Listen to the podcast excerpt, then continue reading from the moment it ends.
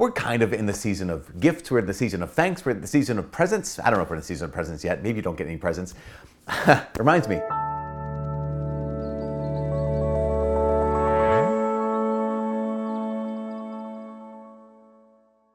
Hi, my name's Father Mike Schmitz, and this is Ascension Presents. A number of years ago, uh, it was Christmas, and uh, it was Christmas, so presents were happening. I got a bike.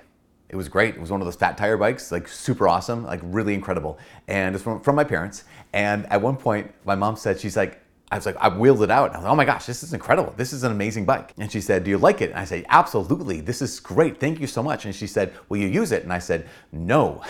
and and uh, she's like, What? It was a bad day, bad scene. Not because of my mom, but because my sister and my brother in law had driven hours and hours, multiple times, back and forth between my hometown and the Twin Cities of St. Paul, Minneapolis to get this bike. And they had gone way out of their way to get this bike. And I was like, I, I love it. I, I'm, I'm telling you, thank you so much.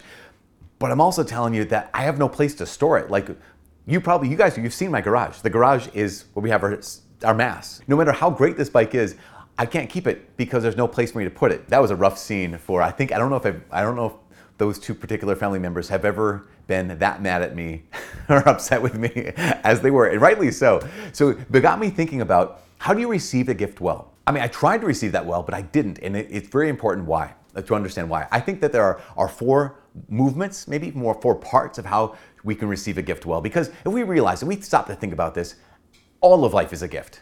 I mean, truly, right? Everything in life is a gift. And so if I don't know how to receive a gift well, one of the things that could mean is that I don't, how to, I don't know how to live well. What are some of the key categories or essential elements, four parts of receiving a gift well? I'd say the first thing is noticing. I mean, that can be, that might be obvious, but I don't think it is because how often do we notice the fact that we are surrounded by gifts? I mean, I, I think we, we sometimes, maybe not you, but myself, I can become so numb to the fact that everything in life is a gift. Like eh, you flick on a switch and the lights come on. You flush the toilet and the stuff that's supposed to go away goes away. Like that is a gift. Years ago, I was a priest up in Hibbing, Minnesota, home of Bob Dylan and of Kevin McHale and of me for two years. The power went out. And not just like the power in the sense of not just the electricity, the grid for the city went out. So there was no electricity, there was no heat, there was no plumbing, there was nothing. And it was in the middle of winter. And I remember thinking so clearly and distinctly that there's not even snowplows that can run right now.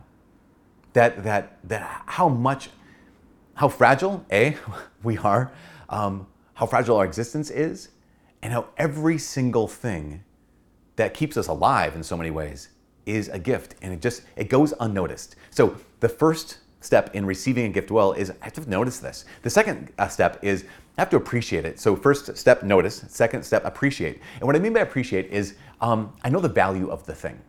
Like I know the what it costs someone. Now you might have heard the five love languages, and they're you know they're uh, you know what they are. Among the five, there's one language that is gift giving.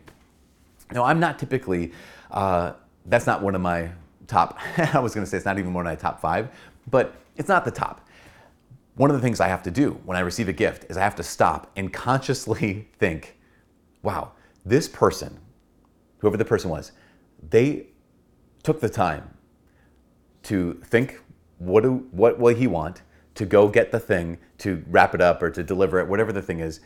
And now I realize, okay, this is this is this is what it costs, right? This is the value of the thing. This is uh, what it costs them. This is uh, the attention that they put into it, the love they put into it, the time they put into it. I have to appreciate the gift. I mean, mean another way to say it is I have to know what it cost. Oftentimes, when we we skip this one because why? Because when someone gives you a gift, you know you don't deserve it. That's the part. That's the heart of the gift, right? Is that you know you don't deserve it.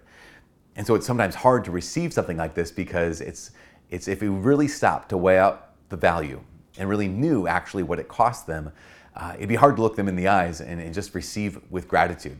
So the first step is notice. The second step is appreciate, like know the value of the thing. The third step is kind of the most obvious. Maybe it would be where you and I would begin. It is to express thanks. It's to give thanks. And I think that that is that can't be overstated. The fact that uh, here we are called to give thanks at all times. Whenever we, see, we receive a gift, to be able to look the person in the eye and just say, thank you. It's easy to rush past that part. It's easy to just kind of, and I think we rush past it when we don't notice, or secondly, you know, as I said, when we don't appreciate the real value of the gift. But when there's something that's been significantly paid for, I guess, something that has has cost the other so much, I just again I keep coming back to our salvation and the fact that Jesus Christ gave everything so that you and I could have access to the Father. That Jesus Christ gave everything so that uh, we could become adopted sons and daughters of the Father. I can't, can't, we can't but say thank you. So the first step, notice. The second step is to appreciate the thing. The third step is to give thanks. And the fourth step is if we really want to know how to receive a gift well, this is, this is the key. If we really want to know how to receive a gift well, it's one thing to notice it. It's one thing to appreciate it. This is great. It's one thing to even say thank you for the. I did that for the bike. I said, all I noticed it, I appreciated it. I knew it was an awesome bike, an incredible bike. In fact, I wish I kept it. Um, the third thing, I said thanks so much. I was, I was very grateful. But the fourth thing, the fourth way we can receive a gift well is to use the gift. And I think there's probably nothing, no way to honor the giver better than that fourth thing. Than to actually say, okay, you've given me this gift, I will use it. You give, you made me a Bundt cake. I'll eat the Bundt cake. I don't know why I thought of Bundt cake. You gave me a bike. I'm going to ride the bike. You gave me a, a flute. I'm going to play the flute. Whatever that thing is, you gave me a towel. I'm going to use the towel. There's no better way to receive a gift than to use the gift. And so, as I mentioned before, I can thank God for making us through his son Jesus Christ into his beloved sons and daughters. But then I can live that way.